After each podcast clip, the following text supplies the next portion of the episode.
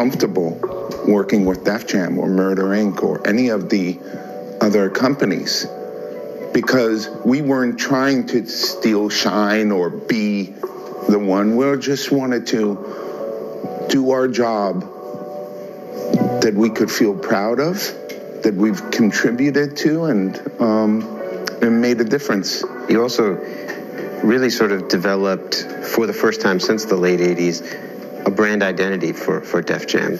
There was a club in New York called the Red Parrot. You ever heard of it? I have not heard of it. A very, very critical club. All the gangsters showed up to this club. And a lot of the gangsters would always like be very loud, like I am that guy, but one. And that guy used to come full length mink um, um, coat and then sit very quietly in the corner. And the fact that he was quiet, the whole club would go, yo, that's Fat Cat. So I realized very early on that I didn't need Def Jam to be on the back of a Roc-A-Fella record. Everybody would end up knowing. And that, yo, you know that Def Jam too, right? Is much more powerful than saying, so subtlety, I learned from that moment, and that's what that era that you're talking about, Def Jam, Def Jam, and the powerful branding, actually was the Def Jam in the most subtle phase, and I fought it and didn't want to sell. Now, here's how funny thing about life, okay? They forced me to sell at the highest month in the history of the music business. and if it was up to me, I would have rid it all the way down. How many years since 1999 has it been? Yeah. 18, 19 years, all the way down. It's only now starting to bounce. Crazy, right? That's, you know, that's a lot of luck involved in all of this stuff. When you take over the Warner system, how did you think about that challenge when you stepped into that, that chair? Warner was the smallest of the three, Universal and Sony. So I said to myself, having analyzed the whole company, that they have really lost their way.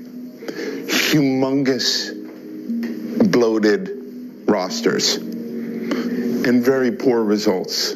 So I want you to find a roster that you want to engage deeply with. So the only problem with that is that if you're going to cut the roster and you're going to shorten your release schedule, not have so many releases, you have to increase your batting average and break more artists. But those that break need to um, yield more.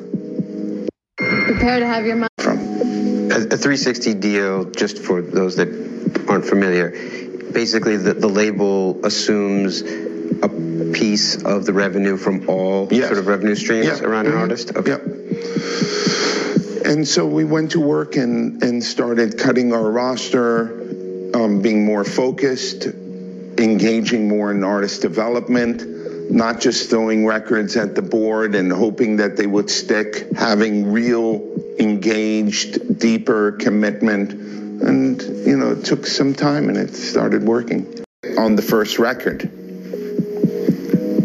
you could develop your career because we're aligned In the long-term success. in the long-term success. Okay. So, and that's the signature that I wanted to to leave at the Warner Music Group. While you set up 300. The concept of 300 happened because, first of all, I'm prepared to eat myself and reinvent myself.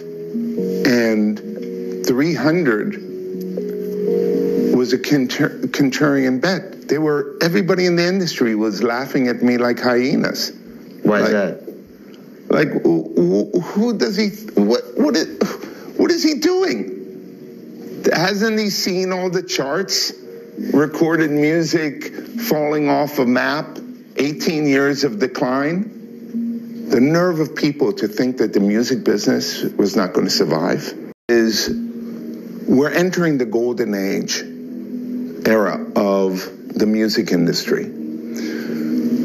But it will never get activated until the impresario comes back. Impresarios are the unemployables, but have such a unique point of view of pop culture. We've got an industry right now that's littered with career employees. And we have an industry that is set to explode because of streaming and advertising. I'm hoping that 300, the reason why 300 was, one is because I saw the explosion about to happen. And two is I wanted to ring the bell for capital to team up with the impresario and to build the, the new version of Island Records, the new version of Atlantic Records, the new version of A&M and to ring the bell that impresarios, it's time. Lyor's compass led him back to the label business, but it wouldn't last long. Where others saw a job, he saw a higher calling. You've put a lot of emphasis on the long-term development of artists. Yes. In particularly in the last 10 years. But it seems like as, as an industry, there's sort of a schism in, in the thinking or the philosophy, and you have some labels signing people like the Catch Me Outside girl or Cardi B, who may have more than one hit or may not. But then you also have these people like Chance, where people are trying to build a very long, stable career. Mm-hmm. Do you think that both roads will end in the same sort of promised land? You know, I don't think there's one size that fits all. I think that labels and and the creative community uh, has the ability to buckle down, take the long road, develop a career, or um, take the very fast fuse. It, it, I, I don't want to be arrogant that there's only one path. There's numerous paths, and that's what's such a so interesting about uh, the opportunity here.